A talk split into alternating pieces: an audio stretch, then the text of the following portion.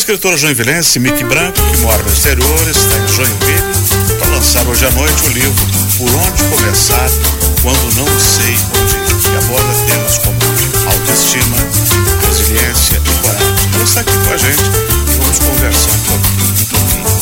Bom dia, Mickey. Bom dia, tudo bem? Mickey, Mickey. Mickey. Não é Mickey, é Mickey. Não é Mickey Mouse, é quase. Certo contigo? Tudo ótimo. Obrigada por me receber aqui.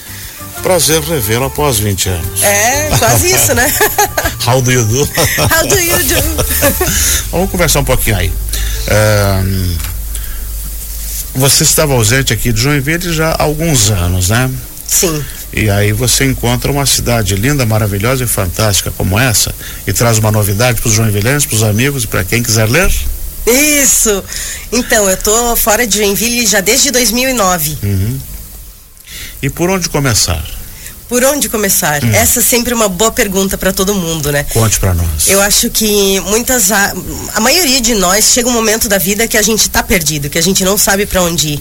Então eu falo muito isso. Na verdade, tudo começou com uma busca pessoal minha, onde eu tava perdida. Depois de trabalhar sete anos em navio de cruzeiro, é, eu saí de Joinville em 2009 porque eu tinha um sonho que, que começou aos 12 anos.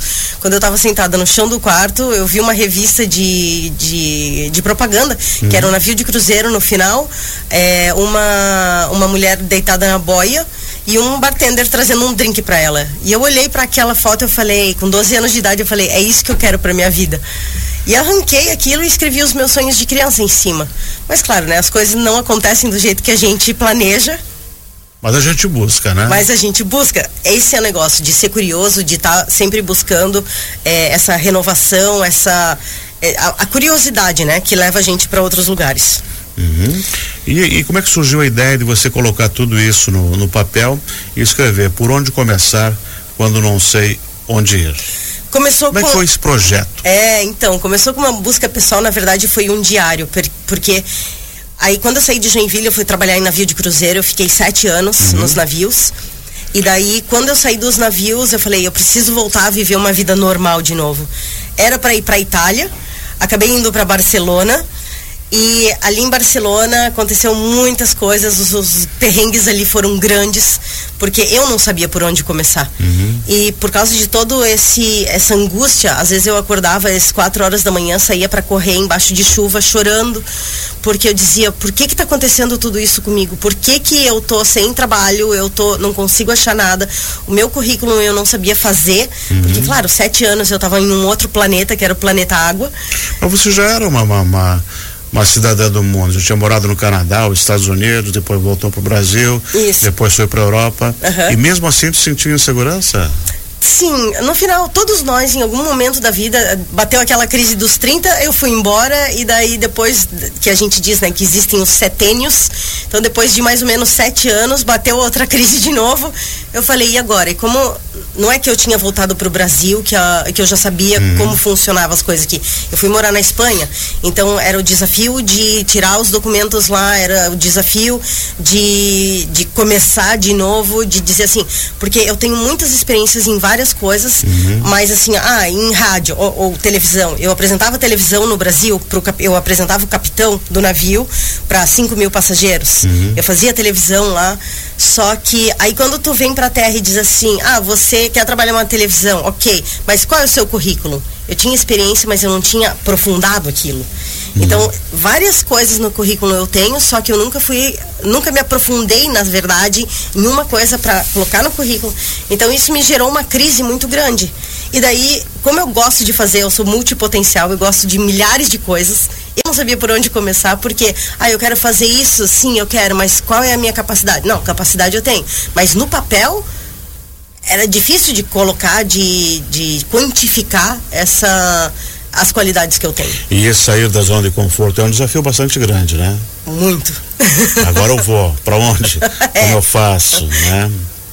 Esse, esse trabalho que você fez, baseado em toda a sua experiência, dificuldades, eh, vitórias, conquistas, derrotas, enfim, eh, serve para o leitor se colocar no seu lugar e, e ver que o mundo é, é assim? Exato. Sabe, muitas vezes, na verdade, o nosso problema é que a gente sempre acha que a grama do vizinho é mais verde mais do verdinha, que a nossa. É. Só que muita gente não está disposto a sair da zona de conforto e passar os perrengues que a gente passa, porque diz assim, ai, não, é muito difícil. Então eu venho com essa abordagem dessa criatividade, uhum. inovação, dizer, vai atrás dos seus sonhos, porque é possível, vai passar perrengue, vai. Mas e aí? É, por que não? Ah, então a gente tem muito daquilo da negatividade dentro uhum. da gente por causa de tudo aquilo que a gente escuta. Então eu trago essa abordagem psicológica dentro também e, e de coaching, né? De ok.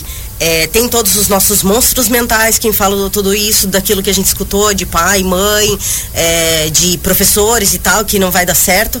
Mas isso é tudo dentro de uma visão do que eles acham porque aconteceu na vida deles. Exato. E o que aconteceu na vida deles não serve para nossa.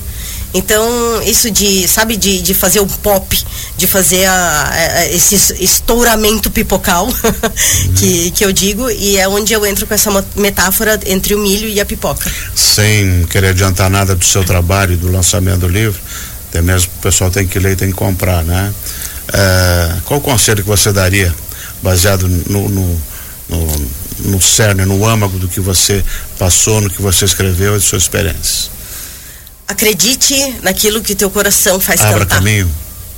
Vai, vai naquilo que faz o teu coração cantar, porque existem muitas coisas que nos fazem acreditar que é verdade, que na verdade não é.